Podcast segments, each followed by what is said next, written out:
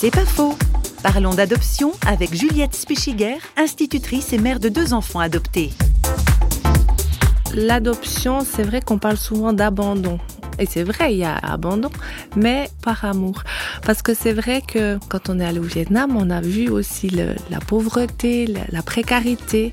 La maman qui nous a donné Liam avait cet espoir d'une vie meilleure pour son fils que ce qu'elle pouvait lui donner elle. Et quand elle me l'a mis dans les bras, elle lui a fait un petit bec sur le front, puis après elle est partie. C'était très sobre, mais ça voulait tout dire elle était prête dans sa tête à se séparer de son enfant pour qu'il ait une meilleure vie que si elle le gardait avec elle. Mais je me suis dit, effectivement, c'est une déchirure pour la maman aussi. Et je suis très reconnaissante aux deux mamans euh, de ventre de mes enfants de les avoir aimés assez pour les confier à quelqu'un d'autre.